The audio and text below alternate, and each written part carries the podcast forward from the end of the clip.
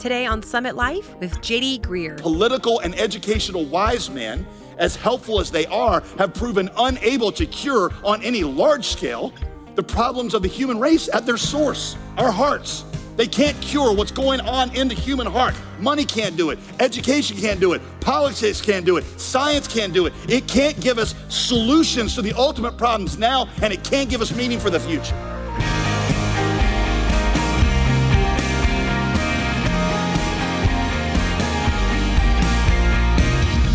Welcome to Summit Life, the Bible teaching ministry of pastor, author, and theologian JD Greear.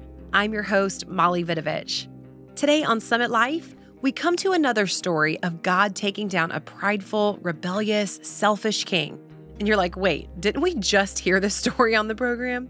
Well, hang on. Sadly, today we come to Belshazzar, the grandson of King Nebuchadnezzar, You'd think he might have learned a lesson from the old granddad, but no. We're going to see that this problem of pride and arrogance is much bigger than just one king. So grab your Bible, turn to Daniel chapter 5, and let's see what we can learn from the word today. You got your Bible this morning, and I hope that you brought your Bible. Take it out to Daniel chapter 5. Me asking you to get your Bible is not just a perfunctory way of getting the morning started. It really would help if you had a Bible, you were able to open it and track along with me. You can turn it on if that's your thing and look at it on your phone, but I would love for you to be able to see the things that we're talking about. Daniel chapter 5. How many of you have heard the phrase, the writing is on the wall? The writing is on the wall. Put your hand up. Yeah, that usually means that something bad is about to happen, that your fate has been sealed. That phrase, many people don't know this, but that phrase actually comes from Daniel chapter 5. The year the year is 539 BC. Nearly 70 years have passed since Daniel and his teenage aged friends were brought in chains to Babylon. 70 years between Daniel 1, where we started, and Daniel 5, where we are today. Daniel is an old man now. He is well over 80. Nebuchadnezzar, his king, the Babylonian king, his friend, is dead, has been now for about 23 years. And Belshazzar, who is Nebuchadnezzar's uber privileged, very spoiled grandson is on the throne. Belshazzar is hosting a party as Daniel 5 opens, an all out rager, in our terms, a hundred kegger. We know that because the Aramaic word that is used for wine in verse 1 is literally lots of wine. That's literally how you translate it. Lots of beer, lots of wine. Suddenly, as they are partying it up, a mysterious, disembodied floating hand appears and begins to carve a message into the plaster on the wall. Now, talk about terrifying, freaky, even, right? I mean, imagine what that moment would have been like. You're at a party and you see a severed floating hand appear and begin to etch three mysterious words you do not understand into the wall, and then it just disappears. The three words are numbered, weighed, and divided. People start screaming and the party descends into chaos. The Babylonian wise men are, are summoned into the room, but none of them can tell the king what these words mean. When the elderly queen, when the elderly queen, Daniel 5 says, who would have been Nebuchadnezzar's widow, Belshazzar's grandmother, says, I once knew a man who could interpret messages like this one. And she tells them about Daniel. Evidently, Daniel has long since retired from public life, or maybe, maybe he's just been put out to pasture. Either way, they send for Daniel and he comes in. He reads the message on the wall and he says, Mene, Mene, verse 26, Mene, Mene. That word means numbered. And that means, Belshazzar, that God has numbered the days of your kingdom and Babylon's kingdom, and he has brought it to an end. Tekel, verse 27, Tekel, that word means weighed. And that means that you have been weighed on the balance, on God's balance, and you have been found deficient. You see, unlike his grandfather Nebuchadnezzar, Belshazzar had never humbled himself before God. Parson is the next word, the final word, and that means, Daniel says, divided. And that means your kingdom has been divided and given to the Medes and the Persians. Sure enough, that very night, less than 50 miles away, the armies of the Medes and the Persians have coalesced to mount an attack, a joint attack against Babylon. And that very night, Babylon will be overthrown, and Belshazzar and all the royal family will die. This story in Daniel 5 is, is ultimately about how God ultimately brings down the prideful, rebellious, unjust Babylonian empire and keeps his promise to restore his people to their promised land. That's what it's, it's primarily about, but it also gives us a picture into how God deals with prideful, rebellious people in all times and all places. So I want us to look at this story this morning through two lenses. I want us to look firstly at what it meant for Babylon, and then secondly, I want to show you what it means for us. And I'm going to give you primarily four things to that end. We're going to talk about partying in the face of death. We're going to talk about number two, the failure of our wise men. Number three, we're to talk about the writing on the wall for all of us. And then number four, we're to talk about how God's finger has appeared to you and to me. By the way, before we jump in, could I just share a quick little historical tidbit um, just right before we get started? Uh, for years and years and years and years, Religion 101 classes at secular universities always took this story about Belshazzar in Daniel 5 as proof that you could not trust the Bible literally because every historian knew, they said, that the last king reigning in Babylon before it was overthrown by the Medes and the Persians was a guy named Nabonidus. In fact, they said there was no historical proof that any king named Belshazzar had ever lived. So, boom, one evidence piece. Bible's made up. It's not true. It's a bunch of made up myths. But then, just a few years ago, some archaeologists dug up an inscription in the Iraqi desert um, right outside where Babylon's palace would have been. And guess what that inscription revealed? Revealed that Nabonidus had just a couple of years before this event moved out into the desert and left his son Belshazzar in charge as acting king of Babylon. So, boom, back at you. The Bible is historically reliable after all. That is why, by the way, in this story, Belshazzar offers Daniel the third highest place in the kingdom because technically his dad Nabonidus is still first and he, Belshazzar, was second. That would mean the only next spot available would have been third. My point here is not to disrespect secular historians or to imply that most of them do not do very good and trustworthy work. It is simply to say that when somebody tells you that history or science has proven the Bible wrong, what I have found after many years of experience is just give it a little time. Just give it a little time, and you will see that the apparent contradiction usually clears up when we gain a little more information, a little more understanding on what the author was actually trying to say. Okay? All right, that's your that's your your little tidbit for the morning. Here we go. Here we go. Four things. Number one, let's talk about partying in the face of death. Partying in the face of death. What is unusual about this party is that we know that Belshazzar knew that the combined armies of the Medes and the Persians were less than 50 miles away. Everybody in Babylon knew that, and everybody was on edge. This was not the first time that the city had been attacked, of course, but, but this one seemed different. This was a, a humongous and well organized and seemingly very determined army and enemy. So, why we would have to ask, in the face of this kind of danger, why is Belshazzar throwing a party? Why is he throwing a party? We don't know. Maybe he's trying to put on a brave face. Maybe he's trying to inspire everyone else by his brazen courage. Maybe he's trying to drown his own fears out in amusement or alcohol. Maybe he's just so arrogant that he thinks Babylon can never fall. Many of you are not old enough to remember this, but for those of you who are, do you remember all the wacky ways that people responded to the turning of the millennium at the end of 1999?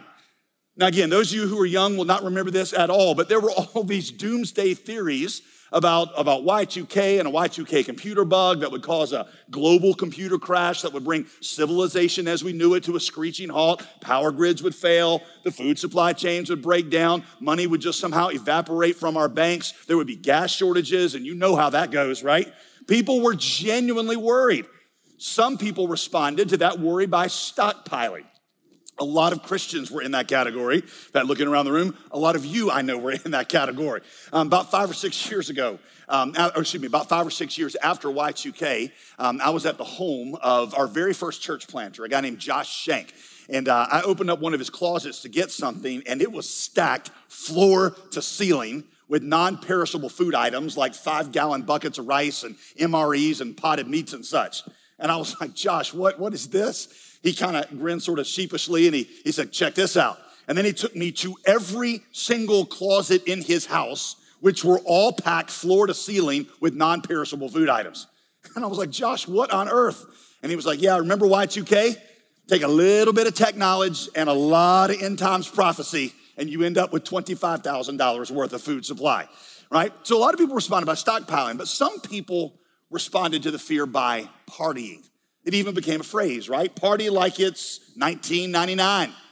In fact, let's just ask how many of you, just be honest, those of you that are old enough to answer this question, how many of you were a little scared when the clock actually flipped that night? Raise your hand. Like I was a little bit scared. How many of you were at a party anyway? Keep your hand up.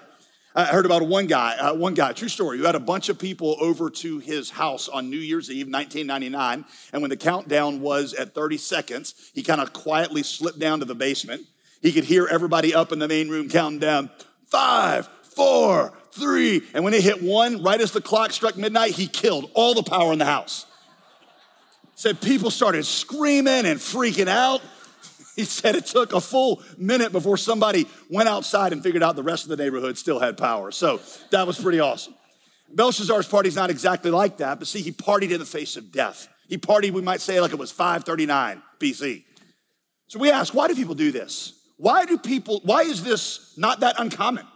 Blaise Pascal, the French philosopher that I quote sometimes of the 17th century, said the most consistent human reaction to unpleasant thoughts about their mortality is to distract themselves with amusement.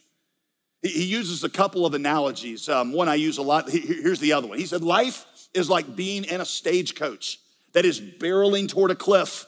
You know the cliff is coming.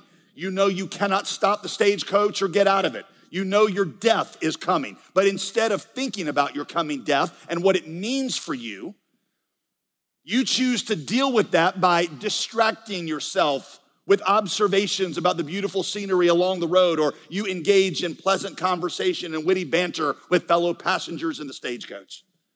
You are distracting yourself so that you're not thinking about the ultimate questions or the fear that all of us have when we think about death the Jewish atheist philosopher Ernest Becker, again, he's an atheist, says in his book, The Denial of Death, that in the face of our own mortality, humans almost always turn to one of three things to console themselves, all three of which you'll see right here in the story of Belshazzar. It's fascinating. First, he said, we boast about our accomplishments, as if those accomplishments can give us some kind of immortality we try to tell ourselves that what we've done, we have done something significant that's added meaning to human history and our significance. Therefore, therefore, our significance is going to last forever. We've really helped advance our career field. Or we control ourselves, and we've left a, a legacy to our children, or maybe a, a pile of resources that will help future generations of our family live well. You can see Belshazzar doing that here. He brings out all the gold and silver that they had conquered and collected from other kingdoms to show that Babylon is special. It's a unique empire, and the world will never be the same after Babylon. Second, Ernest Becker said, we turn to romance. We turn to romance. We find meaning in the thrills of sex or the feeling of being treasured by someone. Just listen to modern music, he says, about how we talk about romance. You give meaning to me. I find my everything in you. Your love justifies me, it gives me a reason to live. Well, we see Belshazzar party filled with all kinds of wives and concubines and sex. Finally, Becker said, we turn to religion. We turn to religion to show that, that, that whatever's out there, we're worthy of it. We use religion and virtue to console ourselves that we're the best of all people and that for whatever's next, we'll be counted worthy. You can see that in Belshazzar with his extravagant toasting of the Babylonian gods. Becker, who again was an atheist, said humans simply, human beings simply cannot live in full, honest awareness of the meaning of death. He says, even if you are one of those rare people that, that others still talk about 10 years after you're gone, he says, one day our sun itself, our SUN, is gonna burn up, and then there will be no trace that any of us ever even existed. Baker, Becker said, he said, when we die, we're gone and nothing matters unless, unless it's done for a God, for the kingdom of a God who outlasts time and whose rule extends beyond the grave. Steve Jobs, who was Apple's legendary founder and CEO, was asked on 60 Minutes in an interview shortly before he died whether he believed in God or not. And they asked him that. You can go back and watch it, a little YouTube clip of it. He kind of pauses and he says, You know, throughout my life, sometimes I have believed in God and sometimes I haven't. He said, But after I was diagnosed with, with, with cancer, stage four cancer, and told I did not have that long to live, he said, I found myself increasingly wanting to believe. The interviewer said, Why? He said, Because it just can't be that when we die, that it just all fades to black. He said, all the wisdom that we've accumulated as a race, all of our accomplishments, somehow those things have to live on. Incidentally, he said in that interview, that's why he never liked to put on off switches on Apple devices. He just didn't like the idea of being able just to flip a switch and shut something off, which explains some of your frustration right there. Like, how do I turn? I don't know how to turn it off. He just he didn't like the on off switch. He's like, I just, I don't like that idea that we flip something and then it all goes to dark. Friend, what is your life? Have you thought about ultimate questions? If eternity is real, that's the most important question you will ever consider. Your Bible says it is appointed unto man once to die. It is appointed unto you the day of your death. It is appointed to you. The only difference between Belshazzar and you and me is that he was told the day that he would die. You and I may not know the exact day like Belshazzar did, but the certainty of that day for us is just as inevitable. Only one life to live. Only one life to live will soon be past. Only what's done for Christ will last. Are you prepared to meet God? Yo, isn't that, isn't that the only question? The only question that eternally matters. Number one, partying in the face of death. Here's the second thing we see we see the failure of our wise men. The failure of our wise men. Daniel, a repeated theme in the book of Daniel is the failure of Babylon's wise men to deliver when the questions really matter. Now, obviously, these wise men contributed something to Babylonian knowledge, or, or Nebuchadnezzar, the king, would not have kept them around.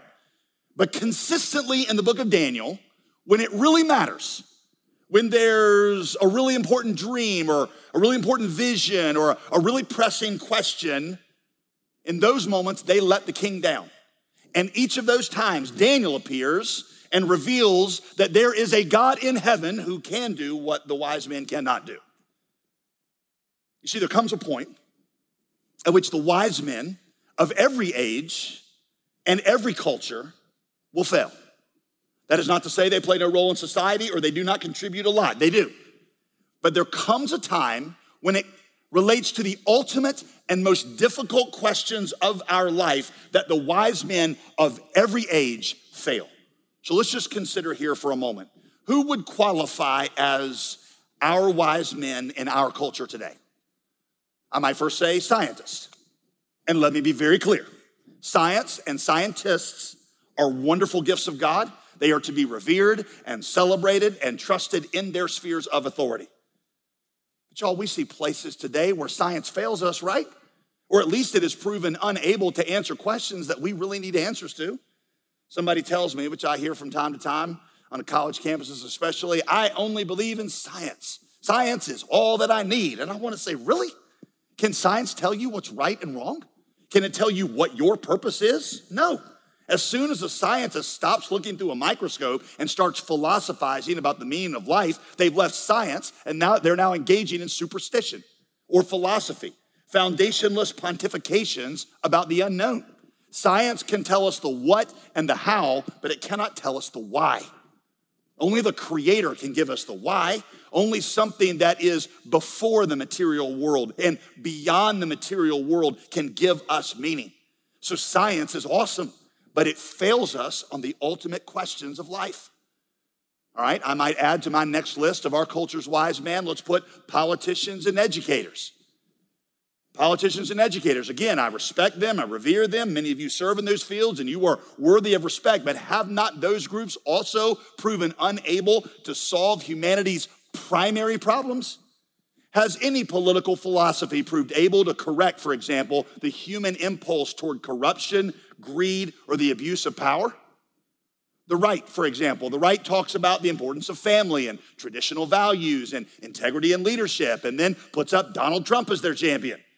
The left talks about ending discrimination, but then leaked emails from elites in Hollywood reveal that racism is as much a problem there as anywhere.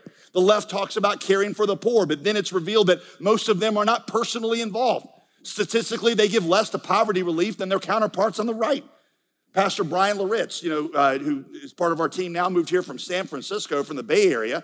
He said, you know, if you really want to disabuse yourself of the myth that all the thought leaders on the left care about the poor, just go to San Francisco, where a lot of them live, and watch how they deal with the homeless there. Their main strategy out there is to give the homeless vouchers to incentivize them to be homeless somewhere else. On the outskirts of town, he says, you will see rows and rows and rows of tents of homeless people literally shipped out of town so they can be out of sight, out of mind, and not mess up the San Francisco young, single, and wealthy vibe. Now, listen, the point of this is not to pick on the right or the left, and I know it sounds like I'm doing both. Nor am I trying to say that nobody on the right really cares about morality or nobody on the left cares about the poor. And I'm definitely not saying that there's never a wiser choice in politics. Right? You can save your emails. I'm not saying that.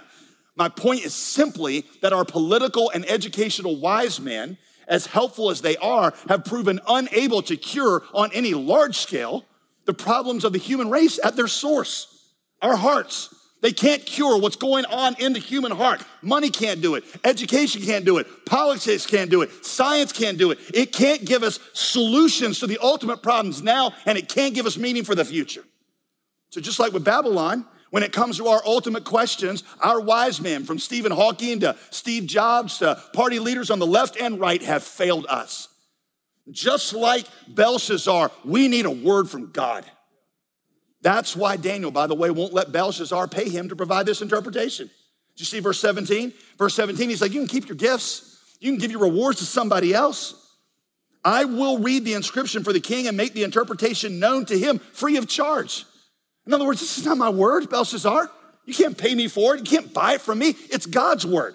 You're offering me money as if this message comes from me or belongs to me. But that's not how this works.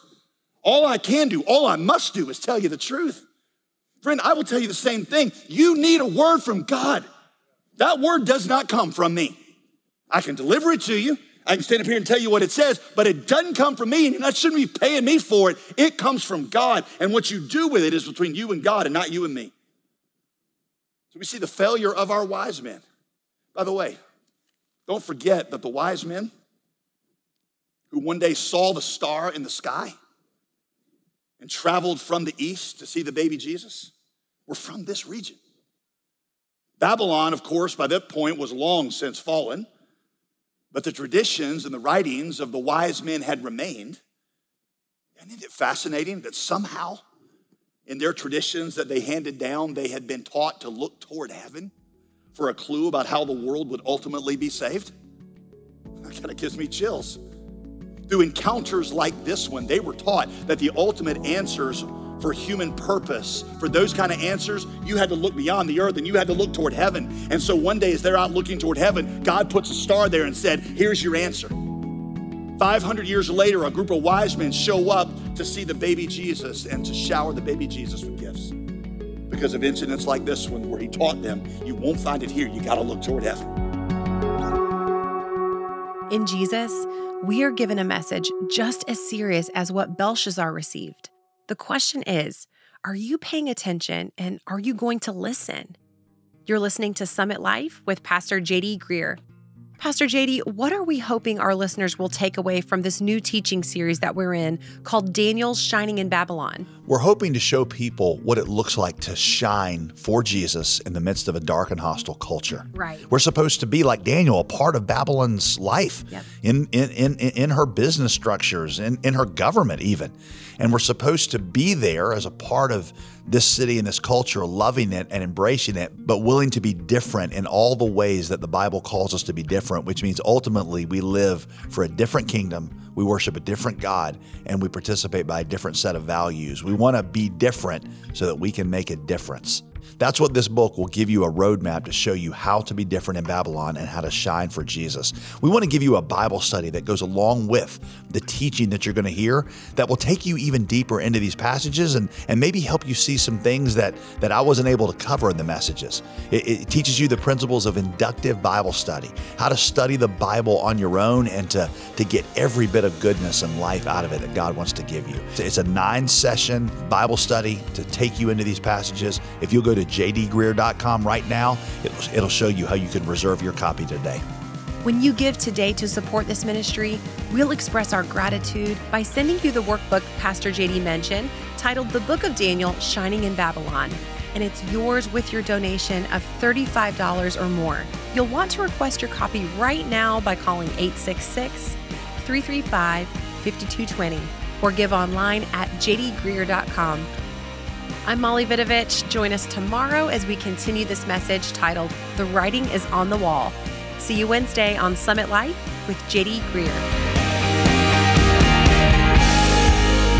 Today's program was produced and sponsored by JD Greear Ministries.